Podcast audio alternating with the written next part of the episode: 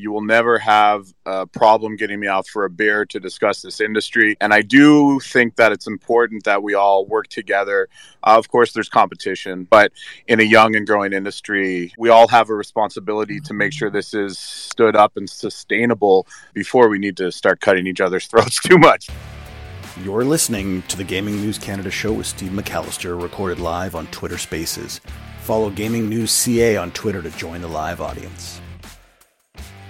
Welcome, everybody, to the Gaming News Canada show. I'm your host, Steve McAllister from Parlay Media Group and editor-in-chief of the Gaming News Canada newsletter. Really appreciate everybody coming out today. And we've got, actually, we've got a great show lined up this week. And in a few moments, we're going to have uh, Chris Abbott, the new Canadian country manager for for Kaizen Group's Betano uh, sportsbook product, uh, join us to talk a bit about his uh, new gig.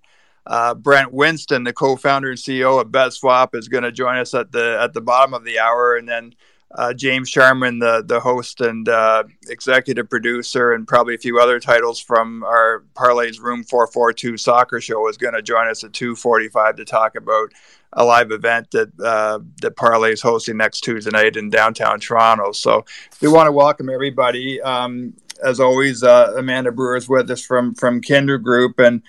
Uh, Amanda, I made, I'm just going to run quickly through some of the newsiest items in the newsletter this, this week, and you may have some thoughts on, on one or two of these stories. Um, we did have, and if you hadn't seen had a chance to read the newsletter yet today, we had a small section this morning.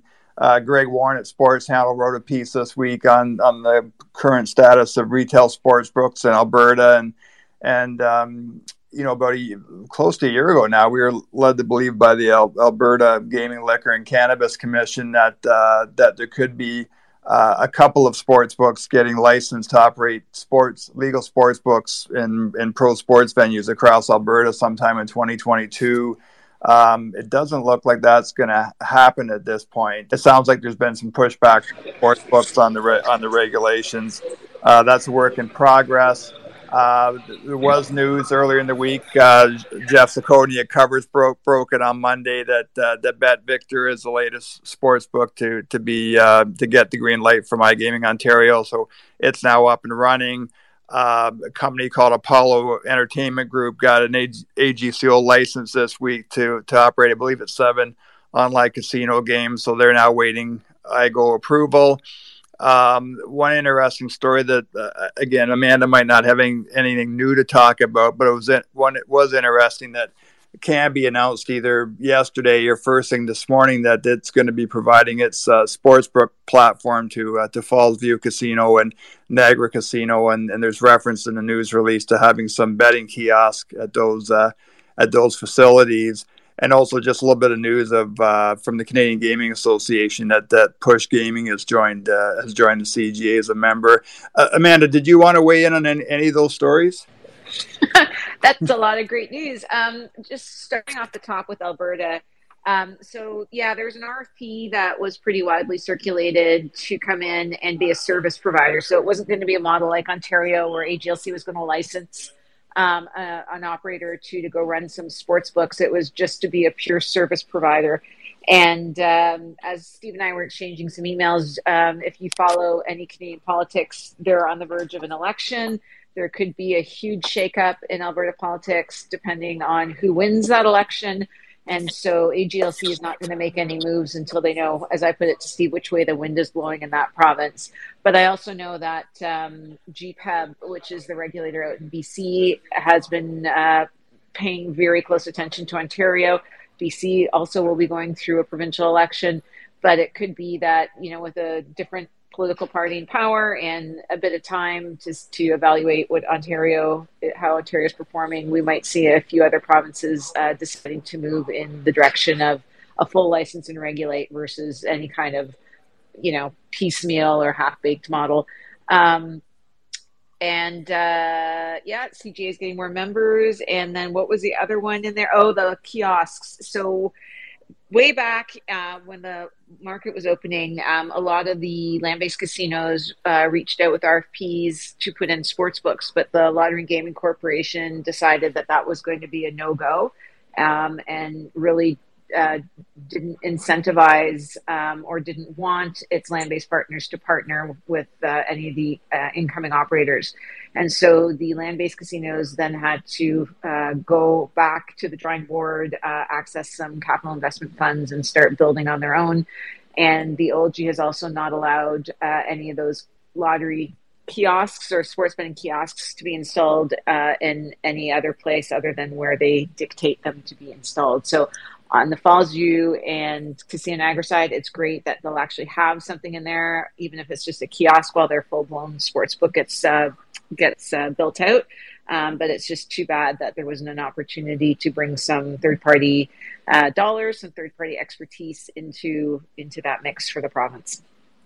Amanda, just in terms of a timeline, then, like, is this something that could happen? Could happen tomorrow, or? Well, the O L G had an announcement out last week about the great number of kiosks that they were um, buying from I G T to put in the convenience stores for lottery right. products. So um, stands to reason, you know, kiosks are kiosks. They get fitted in with the right technology. Um, so Kambu should be able to make something happen pretty quickly. They've got kiosks like this all over. You look at what's going on in the States with retail sports betting. Um, those are very popular options, and there's certainly Mohegan Sun, even through, not trying to plug Unibet, but through its Kindred partnership uh, in, in Pennsylvania, um, there are kiosks in, in those locations as well. So um, this could happen pretty quickly. Uh, that's great. Great insight. Thanks for that, Amanda. Will Hill, did you want to jump in here at all? I think you might have joined us a bit late. We were just talking about a few of the, the major items in the news there this week, talking about the, the situation with retail sports books in Alberta and, and the uh, the Kambu announcement yesterday about the the two uh, the two casino properties in Niagara. Yeah, uh, on the Niagara front first. Um, it's actually a little-known fact, but a fact nonetheless, that there there was actually sports betting at Casino Niagara.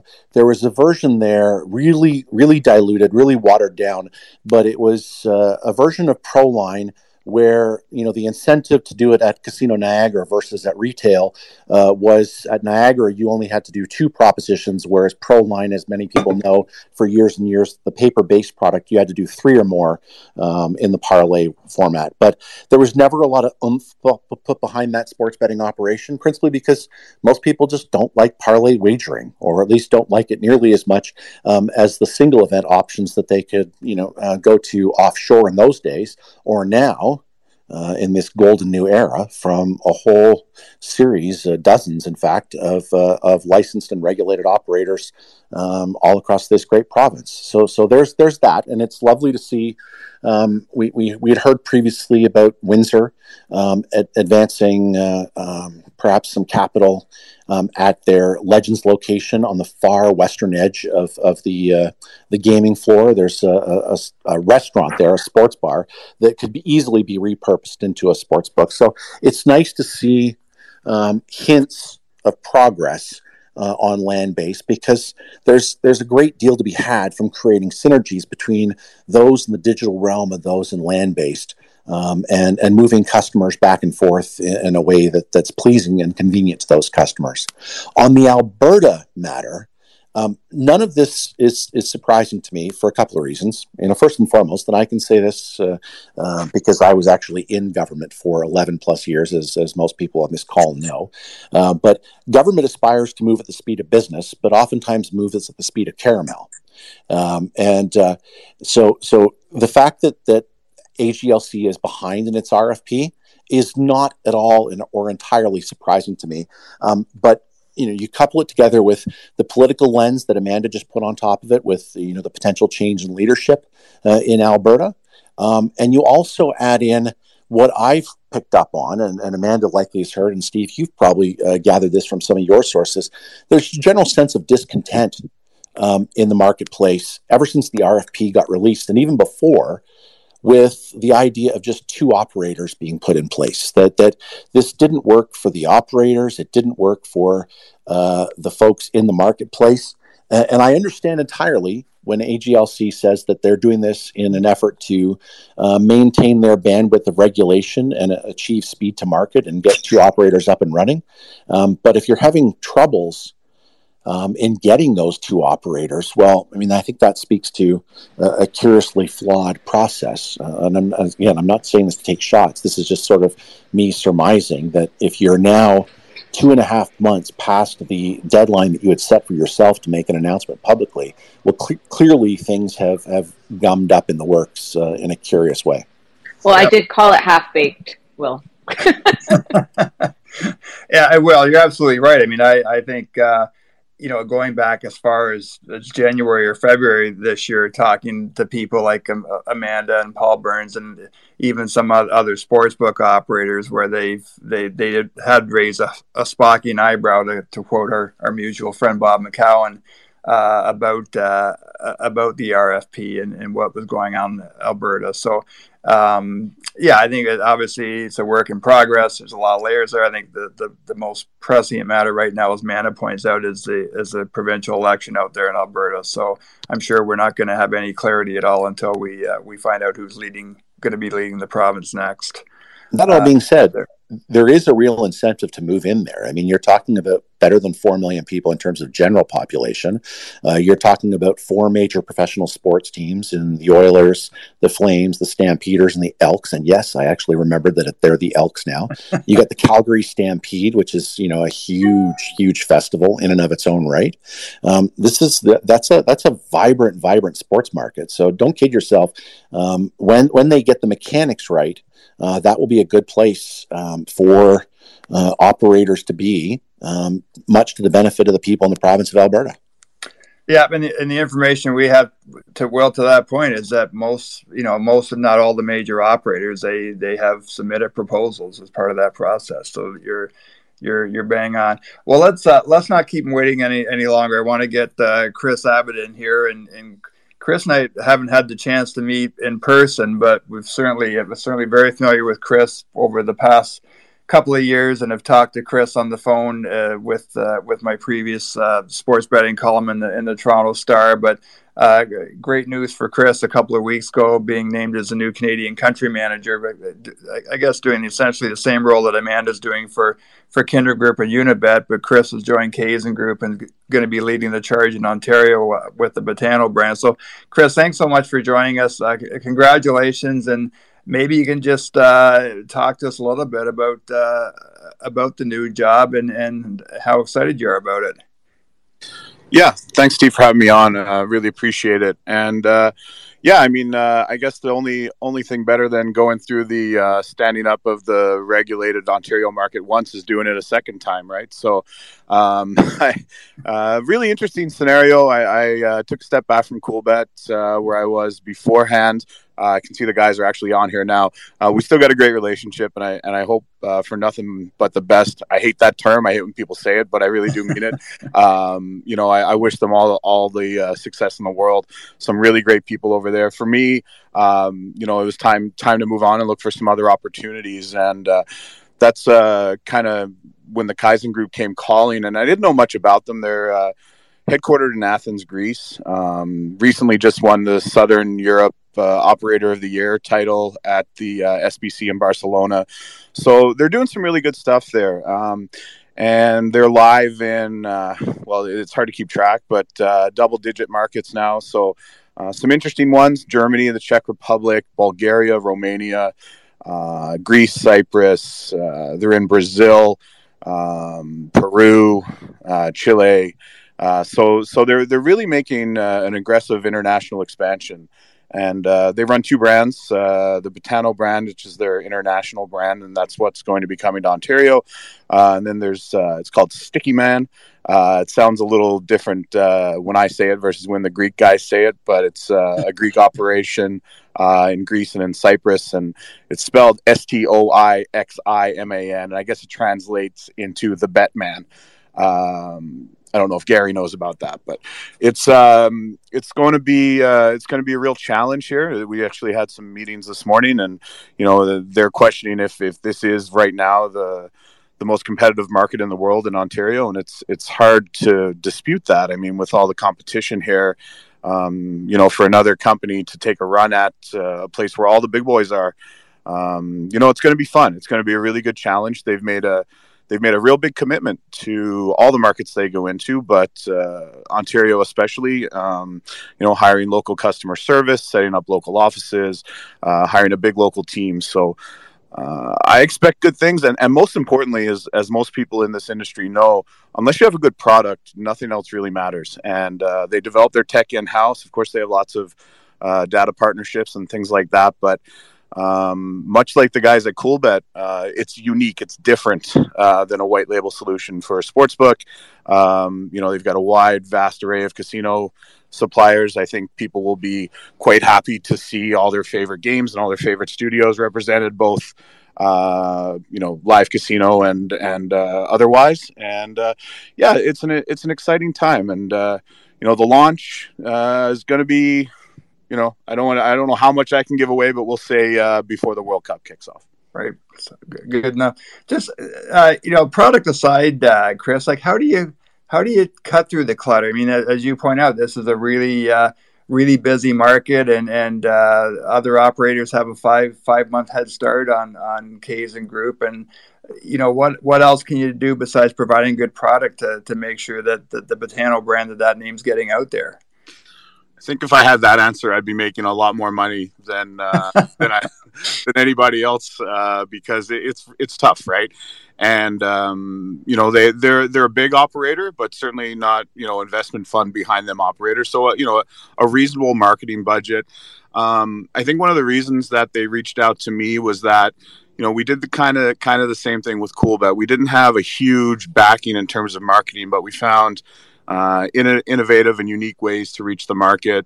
Um, so, you know, I think you'll be seeing a lot of that uh, as well with this brand. Um, they've got some history and some gravitas behind them, and the fact that they've been named, um, you know, Soccer Operator of the Year. Uh, they've got a ton of, and I know these awards, you know, there's there's lots of them to go around, and, and lots of ways to get them. But, um, you know, they've been they've been honored by a number of industry associations. And I think um, that goes back to the product and, and treating your customers well. So, um, but yeah, in terms of cutting through the clutter, I don't know how you do it. Uh, to be completely honest, I know that I know how we're going to try, and I, I won't give too much of it away. I'll leave that to be a surprise for when uh, when things launch. But you know, it, it's going to be a challenge. It's a challenge for everybody, no matter who you are. And, um, and there's there's a finite number of uh, users out there, and and we've all talked about the amount of advertising there is, and I think people around the industry would agree that um, even for us who live and breathe it, it's too much. So, you know, there's there's there's got to be a, a happy medium there. But um, at the end of the day, uh, I always say it. I think product wins the day. I think uh, you're a satisfied customer is your best uh, brand ambassador, because they're going to tell their friends, and and we plan to uh, make sure that uh, that we have plenty of happy people. Hey, Chris, we we have lots of listeners here today. So as always, if you're new to if you're new to the uh, Gaming News Canada show, and you and you want to ask Chris or Amanda or Will or anybody else a question, just please raise your hand in the room here, and we'll, and we'll get you uh, we'll get you up to Chris. Hey, Chris, I was hoping you could just talk about your own story a little bit, because you you know, like Amanda and, and Will, uh, you know, you've been around for for a few years now, and and uh, you know, what, what attracted you to get into this, this the sports betting and gaming industry, and, and kind of what was kept you excited to the point when, you know, you, as you mentioned, you stepped aside from Coolbet, I think back in the, the spring, early summer, that, that you were, uh, that you were eventually going to get back into the industry. Yeah. I mean, uh, I'll try and keep it short. My story's unique, but it's, it's, um, you know, I, I always have people reach out to me and ask how to get into the industry, especially previously to there being so many operators in Canada and Ontario, where, you know, finding a job in the gaming industry wasn't, you know, you didn't go to school for it. There's no bachelor of iGaming management, at least that I'm aware of, or uh, I'm sure they'll be popping up though. Um, so for me, I worked in broadcasting. Um, I was uh, a broadcaster on the East Coast with uh, Eastlink T V in Halifax, broadcast the Quebec Major Junior Hockey League, et cetera. Um, whatever we were covering out that way, uh, A U S Sports, or uh, what's it called now? Is it still A U S? No, it's, I don't know. I can't keep track with all the acronyms.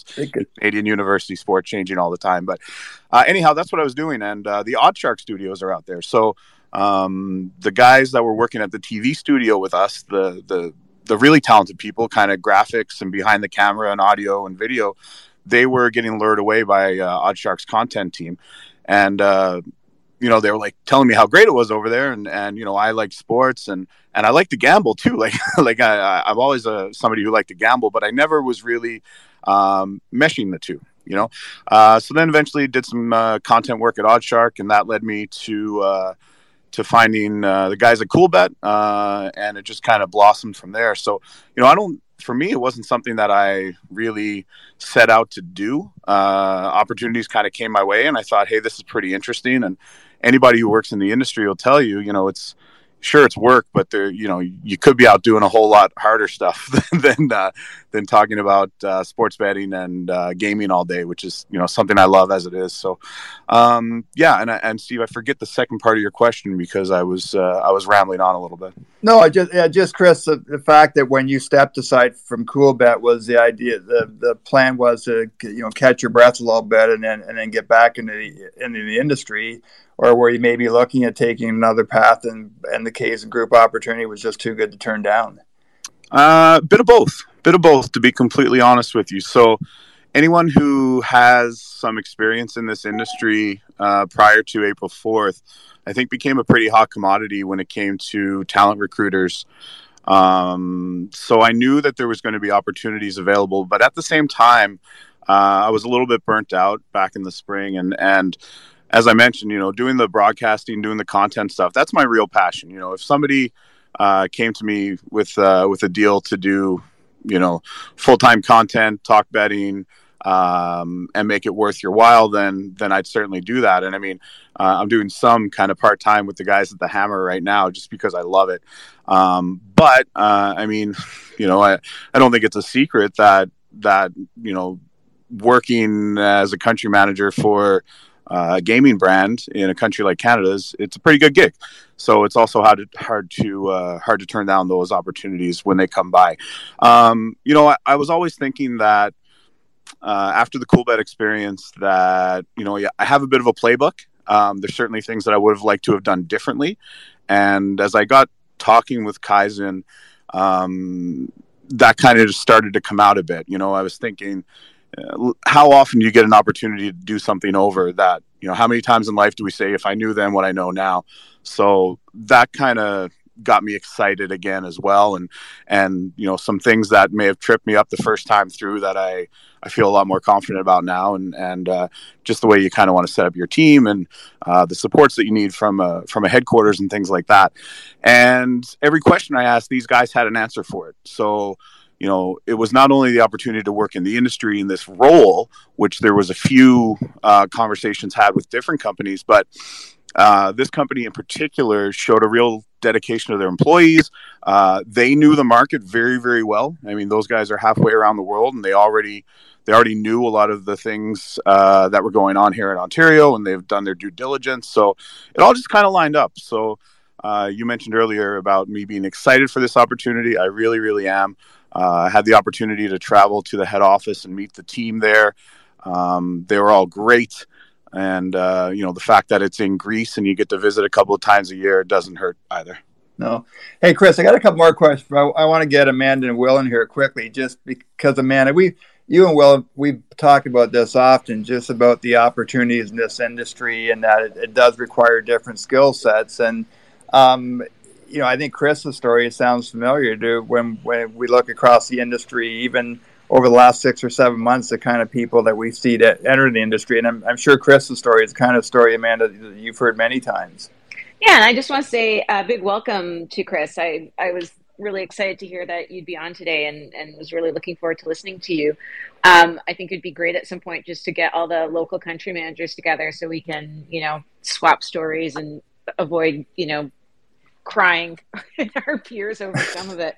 Um, but yeah, you're right. And I think, you know, two thoughts too. One, because of the work I was doing before I joined Kindred was really to help get this market open. And we've talked about, you know, ten years ago, me and Troy Ross at Queen's Park with a trunk full of documents trying to go convince the government to do this. The hope was never to open this market and invite ten operators in. It was really to open this market and allow operators of all different shapes and sizes, because this is not a one size fits all, a one offer fits all type of market. And you should never for a minute assume that this is a market full of super sophisticated sports bettors just because it was gray for so long, or or casino gamblers. Just because it was gray for so long does not mean that Ontario has the most sophisticated customer base in the world. So I think there's still a lot of room for people to come in and for for Ontarians to try on different brands and see what feels most comfortable to them. But the joy of this market opening up too was, as Chris was saying, like, you need a little bit of everything. If you really enjoy working in partnerships and marketing, if you enjoy working in tech, you want to build a platform, you want to do game design, you want to work in, you know, customer relationship, like there's so many, you want to be an accountant for a, for a firm, you want to, you know, there's everything you could possibly think of. And I think it's also the joy of being in an industry from the get-go, from when it launches, and there's not too many times you can be at something when it first begins. So yeah, that's just, you know, some quick thoughts, but welcome to to Chris and welcome to all the new operators coming in. um I hope this is a long, enjoyable, sustainable journey for you. Yeah, and Will, I know your I know your story resonates with Chris as someone who's an old uh, media slash content person yourself. Yeah, no, I, I found it interesting uh, that, that both Chris and I uh, and others sort of share that intersection of, of sports, media, and gambling, um, and that having that background is actually so valuable in so many ways. Uh, one of the things, as I was listening to Chris speak, that just, you know, really uh, made me smile was when he talked about um, the uh, the different roles that are being created here by his new employer. Because as I've remarked on this this uh, uh, space before, Um, you know, the success of Ontario is going to be judged in many different ways beyond just the incremental revenue return to the provincial government. You know, there are people here in Ontario and across Canada that are going to be making decisions um, for their individual provinces based on seeing things like uh, new job creation, particularly high-tech, well-paying jobs, and economic development. So when you hear uh, an operator like like Chris's new employer coming in um, and setting up shop and not relying on a staffing infrastructure that exists elsewhere, but just, you know, uh, monitors the, the market from afar, um, that's the best kind of story of all, at least in my opinion, because I think it's that kind of of, of uh, uh, story that's actually going to perk the interest of, of other provincial governments and perhaps take this from being a one province uh, industry Uh, to all ten provinces and all three territories. But, you know, the question I, I, I had for Chris is, as I was listening to him speak, uh, and I'll put it to him now, is, you know, we're sitting here at the end of September. Um, a bunch of people got the green light on April fourth. And even before that, uh, there was uh, some, some uh, competitors that were running this race for about ten years, albeit wearing a gray bib instead of a white bib. Um, so uh, it, what's, what's given um, your team Uh, the sense of excitement, the sense of mo- motivation as you look at a very challenging market, not only sort of being l- a little bit late to the game in terms of the market opening, but also that dynamic of the gray market that's been present and active here for so long? Uh, that's a good question, Will. And uh, before I answer that, just thanks to Amanda as well. Um, you will never have a problem getting me out for a beer to discuss this industry. Um, and I do think that it's important that we all work together. Uh, of course, there's competition, um, but in a young and growing industry, um, you know, like you said, the the documents of the trunk of the car at Queen's Park, I think we all have a responsibility to make sure this is stood up and sustainable um, before we need to start cutting each other's throats too much. So, um, you know, I, I'm certainly on board with that. And that's why I think the Canadian Gaming Association, that's why I think the Parlay, uh, all these all these outlets and platforms where people are, are giving their time and, and expertise are so very important. Um, Will, I, even back on April fourth, I looked around and I saw, you know, the arms race that was going on. And I thought to myself, there's going to be brands here fighting for share of voice with a good product that are going to get lost in the shuffle. And I, I do think that that has happened to a degree. Um, and congratulations to those that came out on top. I, you know, the gray market operators that have been here for ten years and, and have wonderful platforms and and they're experts. Um, did they have a head start and a, and a database? Yeah, absolutely. And as as people in, in our roles know, that the, the customer information and those databases are more important than anything because you can reach them, especially given the advertising environment that we have uh, in Ontario. So, you know, I think ideally, you would have all wanted to be there on day one, right? The excitement, all the media attention that the industry was getting and all those things. But if you couldn't be, for whatever reason, maybe you hadn't had your application approved, maybe you hadn't applied yet, um, I think coming in with a little bit of separation isn't a bad thing. I think uh, it's an opportunity to present a new brand to people who have been seeing ads, and I go back to ads, and that can be whatever you want, T V, out of home, uh, digital on your phone, or or uh, banners or what have you, um, from a certain number of operators for the last five months. And now there's a new one popping up, and maybe a new one that um, you know is using their launch budget now versus the launch budgets that were spent in the spring. So I actually kind of see it as a little bit of an advantage um given those other parameters. I think ideally you would have wanted to be there and have this time to build up a customer base, etc., etc. But if you're coming in now, I don't I don't mind it so much coming in a little bit late where there's a little bit of separation, and we're getting into um you know one of of the two really major kind of betting windows. And, and I look always at October, and then I look at the N B A and N H L playoffs in North America. So, you know, October, you've got all the major sports going. Um, it's the best month for sports in my estimation, uh, October and early November. So, um, yeah, so that there's a, there's a, for me, that's, that's a good thing. Well, I, I love your enthusiasm. Um, and quite frankly, and I see that the Coolbet guys are on here. I, I've loved what you've done Uh, with Coolbet and what they continue to do, uh, employing Andre DeGrasse as an ambassador of Cool. I think you've done some really great things, so I'm expecting uh, that to continue for both your current and your former employer. So well done you. Well, well, I'm just curious, were you contacted at all to be an ambassador of Cool? An ambassador I, I, of Cool? Oh, I, goodness, was, goodness gracious, I was. Though, my friend. Uh, I was you know. by uh, Chris, and I turned it down, but were you? An ambassador of Cool, no, my friend. No, okay, I, got it. Just clarify. I, I'm the diametrically opposed to that in terms of uh, what title would be slapped on me.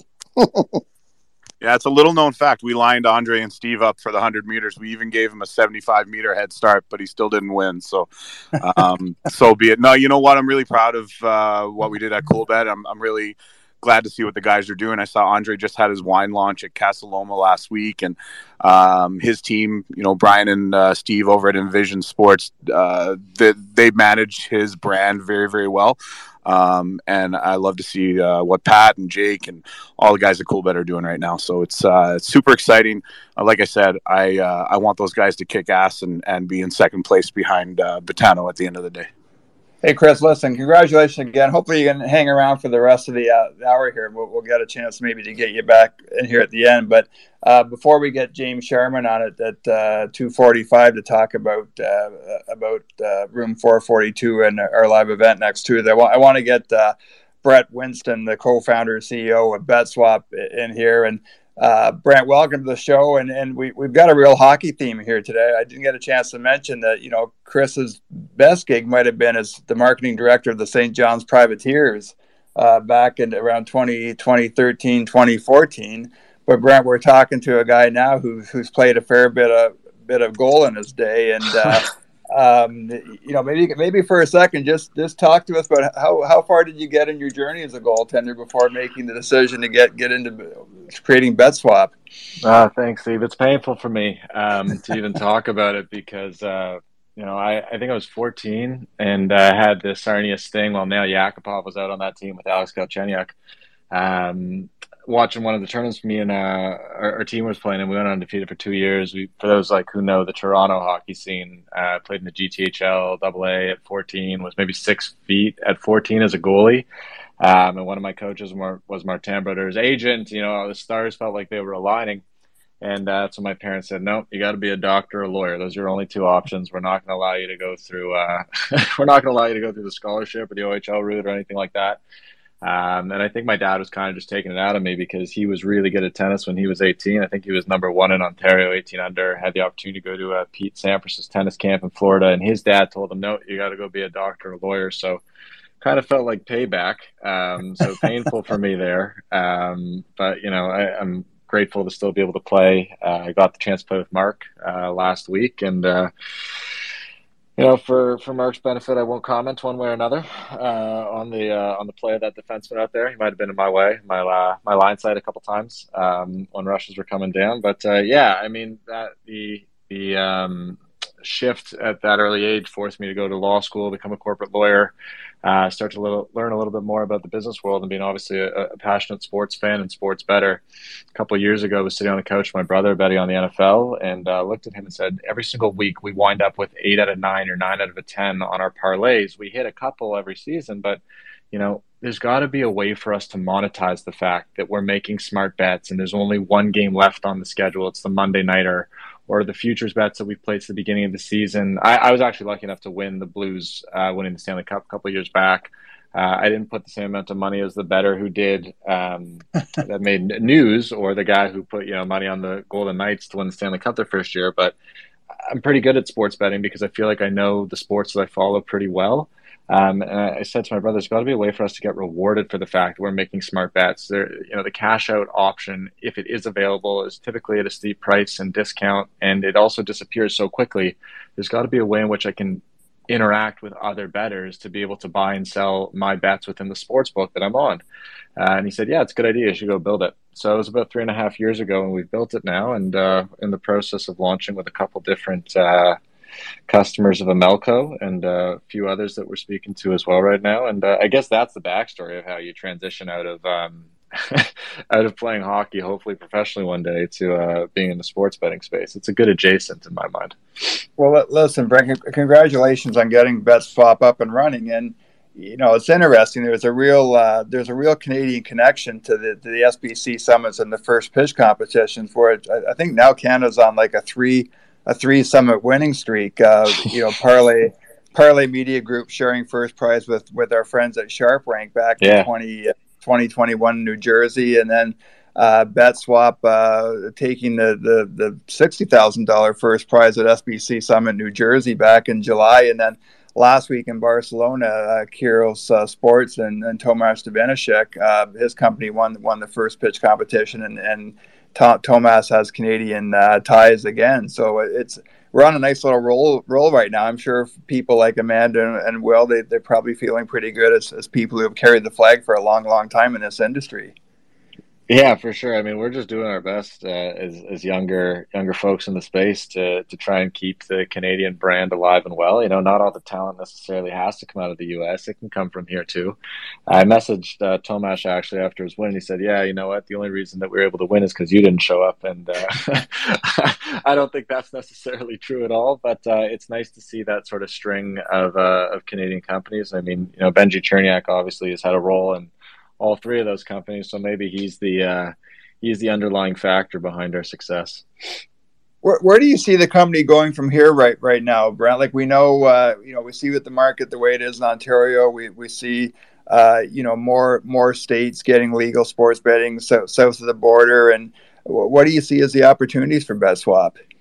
Yeah, I mean, I, I think they're they're somewhat endless, to be honest with you. I mean, it, it sounds like a cliche answer, but that's truthfully how I feel. Um, when you look at the invention of cash out and how it was brought into the space maybe about ten years ago, uh, initially, I think there was some hesitancy to adopt it from certain operators, but over time it became a staple and a must-have uh, feature in your offering.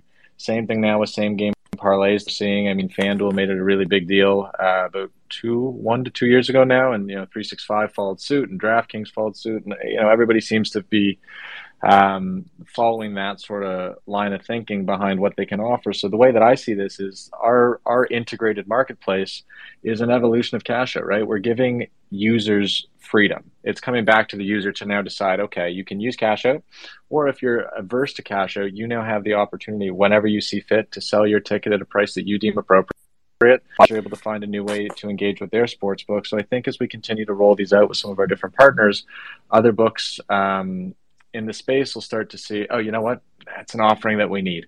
Hey, Amanda, while we're trying to get Brent back here, maybe just talk a bit again. The, and this is something we've talked about many, many times. It's just the opportunities, even though this is a global industry, that just the impact that, that Canada is having on this, this industry.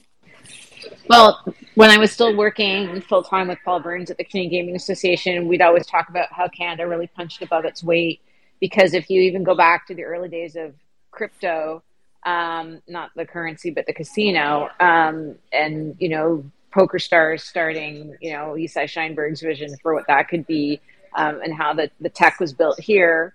Um, and it just kind of snowballed from there. But there was always development work being done here. There are always smart engineers here, smart game developers, smart content producers. And, you know, there were a lot of us that had opportunities to work with international operators, even based here. So, yeah, I, you know, completely agree. And it's, it's, you know, like I, I remember I said this many months ago, and I think I cracked Will Hill up, and I said, you know, it felt like Ontario, when they launched this, went from being the wallflower at the dance with, you know, like the bad skin and the braces, to finally being like the belle of the ball or the hunk of the ball, you know, like we're finally in the, in the center spotlight and everyone's celebrating us. But the truth is, you know, really it was just the licensing and the, and the registration of the operators that was the cherry on top of this. I mean, this industry has been growing and developing alongside with the talent for, for many, many, many years. Hey, Brent, I just want to ask you, just uh, to Amanda's point, just the, you know, the way you've been able to staff and, and using Canadian talent, and, and what your company looks like right now, the kind of people you're employing, and, and what types of roles are they working in, and, and do you have plans to continue growing your team?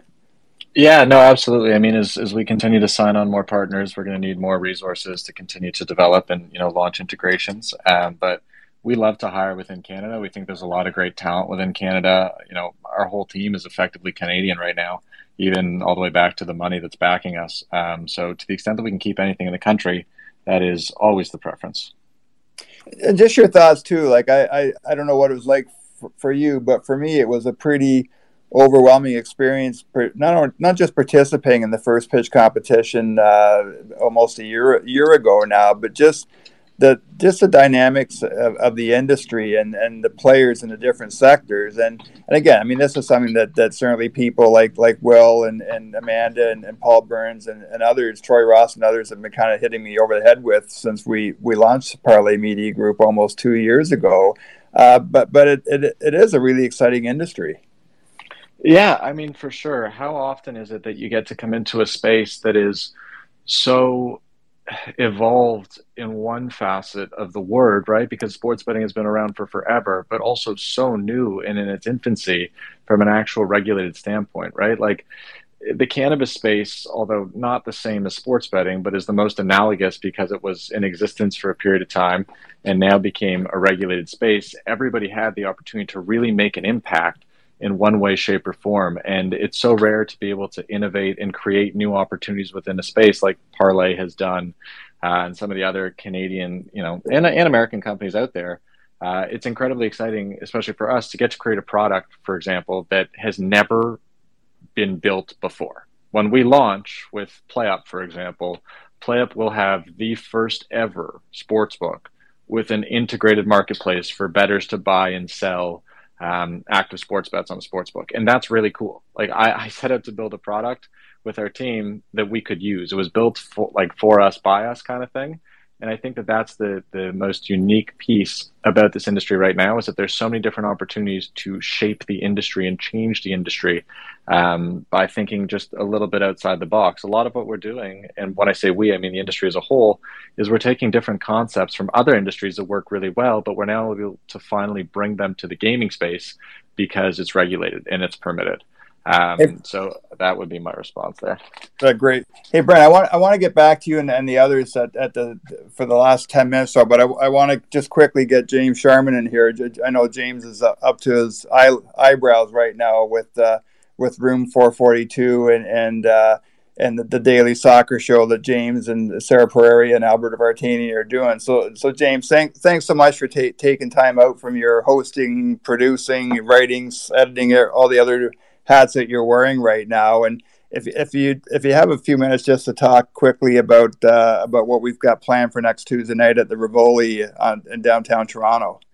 Yeah, thanks guys uh, for inviting me on today. Uh, it should be a fun night. The Rivoli's a venerable old venue. I've had uh, many a good night there, to be honest with you. Um, but uh, basically, it's going to be the launch of, of Room four forty-two, um, bringing it to the public. So so we've got a panel of some great guests. Um, Joshua Kloke of The Athletic.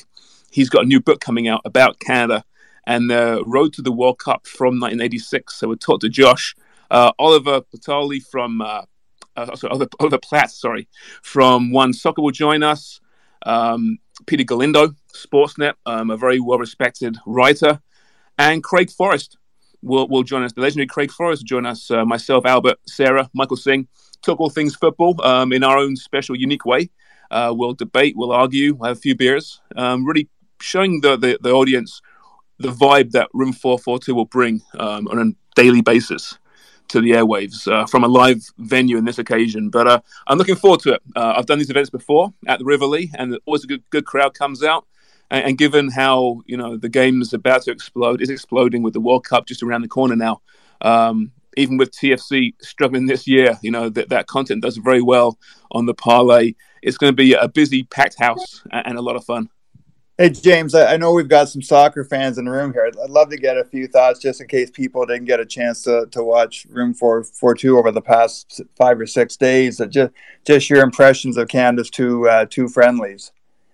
Yeah, you know what? Um, it was a good window, better than the last window, which was a washout, obviously, with the Iran game and the Panama game both being cancelled. Um, but, yeah, so Canada played Qatar on the Friday. Qatar is obviously the host nation for the World Cup. And and they owned that match. They won two nil. Qatar weren't very good. But then the big one came on, on Monday when they played against Uruguay. Now, Uruguay is the thirteenth ranked team in the world. Um, it's the first time in four years Canada's played a team outside of their CONCACAF region. It's the first time in, I don't know, maybe a decade they've played a team this good. Uh, and they lost the match two nil, but a really, really positive performance. And given that they're playing Belgium and Croatia at the World Cup, two top, top teams, it was a great window into where this team is against the best teams. And uh, I think John Herdman and the crew there were very happy. They lost the match. They're not as good as Uruguay, but that's okay. But they, they certainly were fearless and played a great brand of football. And if you're a Canadian fan, uh, it really bodes well for the World Cup. They they might not advance in the group. They, they likely won't. Um, they might not even win a game. But I tell you what, this team will not be embarrassed. And it's the start of something pretty special. Yeah, one thing I found interesting, James, just qu- quickly, is that uh, I saw Herdman's interview with Andy Petrillo after the game. And, uh, you know, I think in the past, if a Canadian soccer team lost two nil, they'd find some some reason to say it was a really good effort. And, you know, at least it didn't lose three nothing or five nothing. And you could tell that, that Herdman, he it, it really was getting, it got to him that they'd lost, lost a football match. And it, it, it's, it's kind of refreshing to see. I, I love that, Steve. He was angry. He was genuinely pissed off that they lost that match against the thirteenth ranked team in the world. And and that's John Herdman for you. This guy will not enter the World Cup saying, listen, boys, we, we've done the job. We got here. Enjoy yourselves. Results are insignificant. He'll be saying, we can win this thing. And and that's the message he'll, he'll convey to his players. And we saw it with the women's team for years, and we see it so far, the men's team. He's able to get a group of players playing above themselves, playing better than they really are and believing in themselves. And uh, it's that kind of message post-game that's so important, saying, yeah, sure, it's a good performance, but we still lost.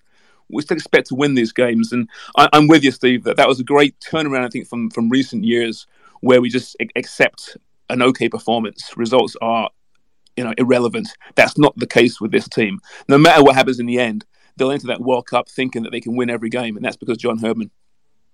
Right.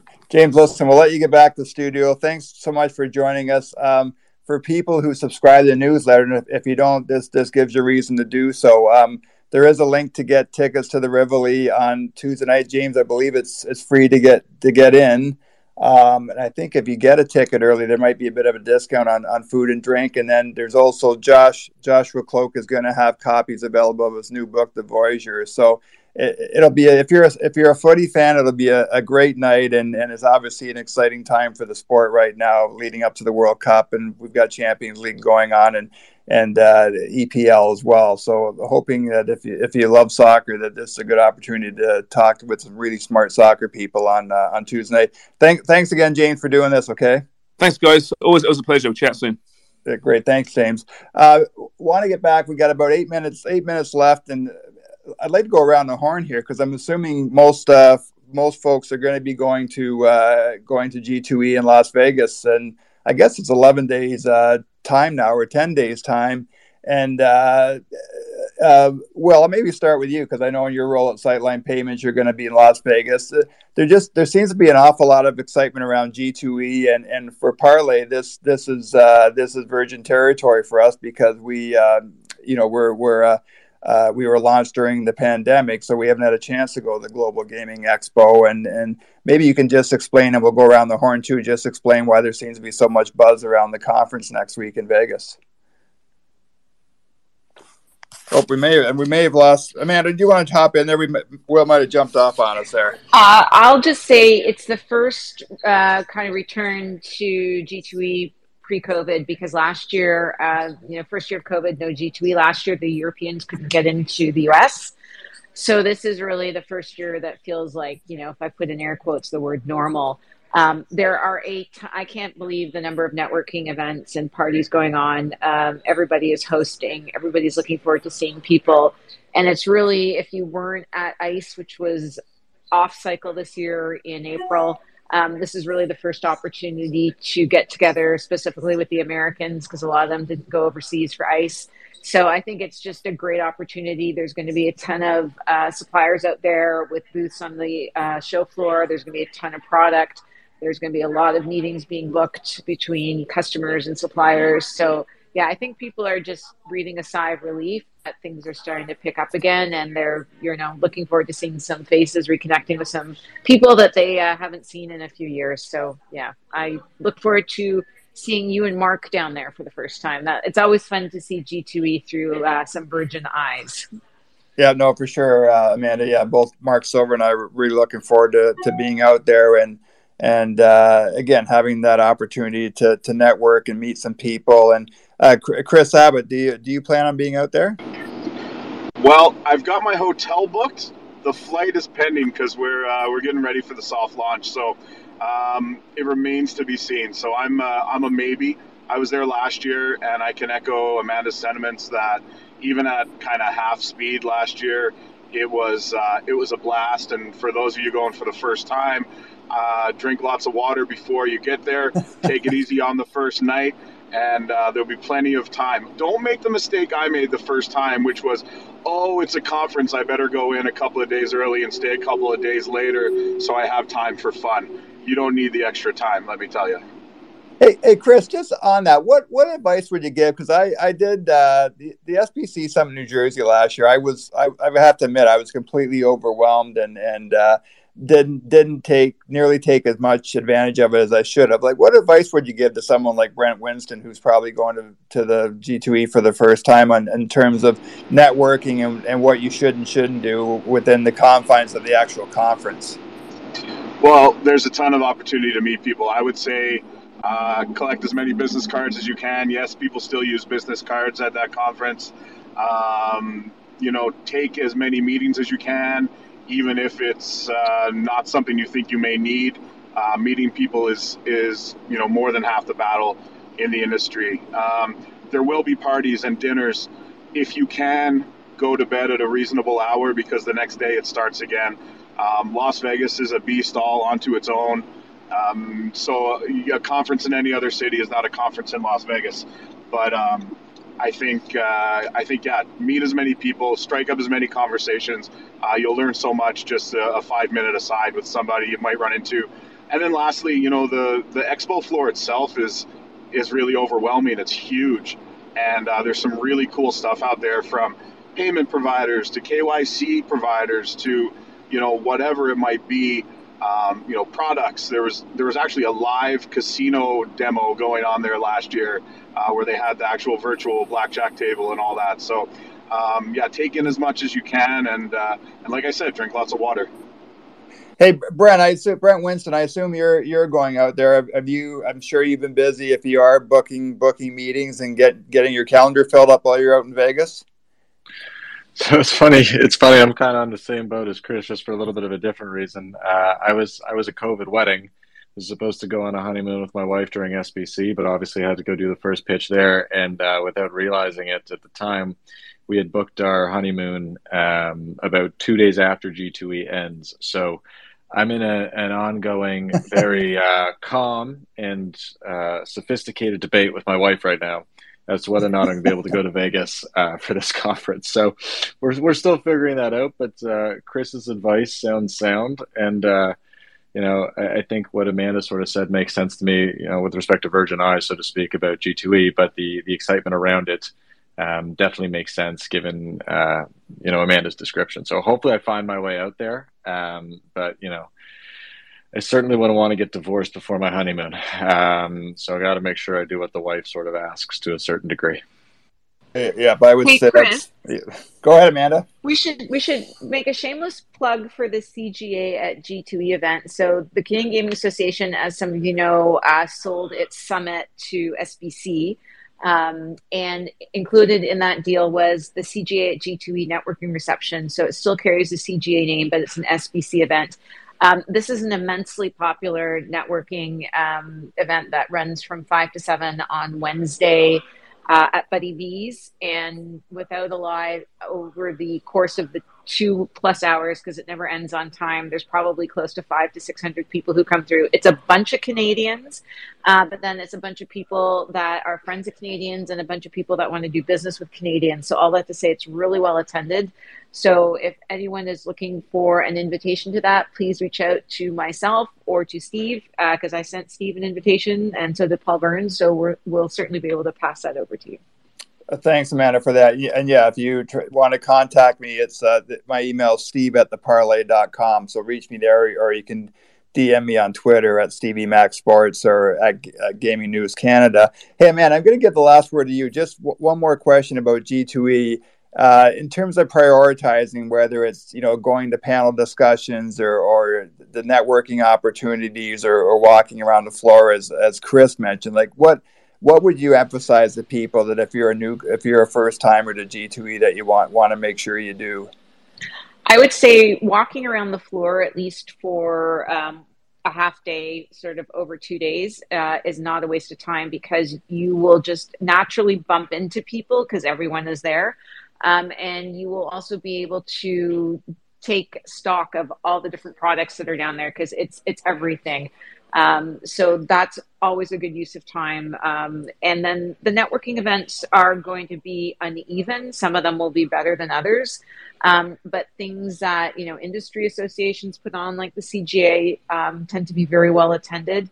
And yeah, the business cards or having an easy way to exchange information is super useful, because sometimes, given the volume of people there, you will literally be passing by someone that you were trying to connect with. And the best you can do is, like, you know, fifty-eight seconds, you exchange business cards, and then you can follow up with them later. But I say go in, especially if you don't have a very crowded calendar in terms of pre-booked meetings, but just go in with an open mind. Um, if there are specific things you want to find, you know, they tend to group the different quadrants of the expo hall with the similar, you know, providers together. So you're not, you know, running all over the place looking for the same thing. Um, but just, you know, allow yourself to go in and familiarize yourself with the space, and just be open to what will happen during that week. Because, you know, I always come back with a fistful of business cards and a lot of really great connections. And, you know, exactly what was said, you know, you might not need that connection right now, but, you know, down the road, it could be invaluable. That, that's uh that's the perfect uh, way to wind up the show, Amanda. I, I want to uh, thank you very much, uh, Chris Abbott. Thank you so much for taking time to join us and talking about your new role with Kaizen Gaming. Uh, Brent uh, Winston from BetSwap, really appreciate you jumping on, and and uh, we know you'll you'll keep the, the peace with you with your wife and uh, and find a way to uh, find a way to multitask uh, eleven days from now. Uh, thanks, Gavin Roth, for being with us. Will Hill for, for joining us for a bit, and, and also James Sharman from the from the Parlay for coming on to talk about our Room four forty-two event at the at the Rivoli on, on Tuesday night in Toronto. Uh, thanks again, everybody. As I mentioned earlier, please subscribe to the Gaming News Canada newsletter.